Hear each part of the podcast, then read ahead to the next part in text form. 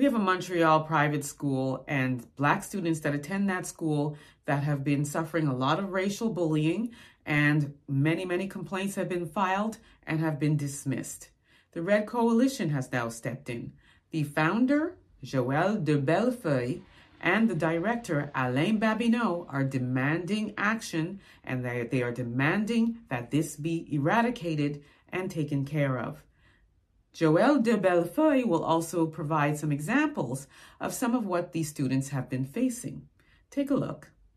Pulling hair and spitting on people and calling them the N word. Photos of cartoon images bearing people in KKK outfits the family provided us with images of a student holding a piece of fried chicken with the N word repeated about six times. One of the young girls, of a 14 year old, recorded a voice note about her experience and wished to remain anonymous for fear of repercussions. I have faked being sick or faked an injury just so that my parent can let me stay home because I wasn't up for a day of school because I didn't know if I was gonna get bullied, if I was gonna say somebody was gonna come to me and say the N word, or if I was going to get in trouble for just acting as a normal student. The Red Coalition says any complaints to staff were dismissed. In a statement, Philippe Bertrand, Director General of Collège Bourget, says we intervene proactively to create a harmonious and healthy climate so that all of our students feel respected and safe. Training has also been given to staff members. We're asking for a systemic investigation. As a result of that investigation, we're expecting that concrete action will take place. For example, the creation of a, a uh, diversity and inclusion staff position in that school would be a good start. Enough is enough. We're going to ensure that um, that it's going to be chipped away at, and, and that people are going to be held accountable.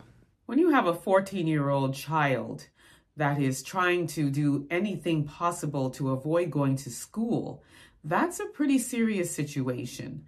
And it really speaks to the mental health and well being of these students that are not protected by this school. And as usual, statements are issued by the director and the executives of the school talking about training and everything that they are doing to ensure that their students are safe, when in fact that's not the case because we know that all of these complaints have been dismissed. I am very pleased that the Red Coalition, who are lobbyists for all Black people and our rights in the province of Quebec, have stepped in and they are ensuring that this comes to an end. I truly hope that there are also some suits that will be filed, especially for the students that have been injured by this, whether it be emotional or physical. Let me know what you all think about this. Don't forget to like and subscribe. Also, subscribe to my YouTube channel, EA Public Relations, where I report on all things Black owned across the province of Ontario.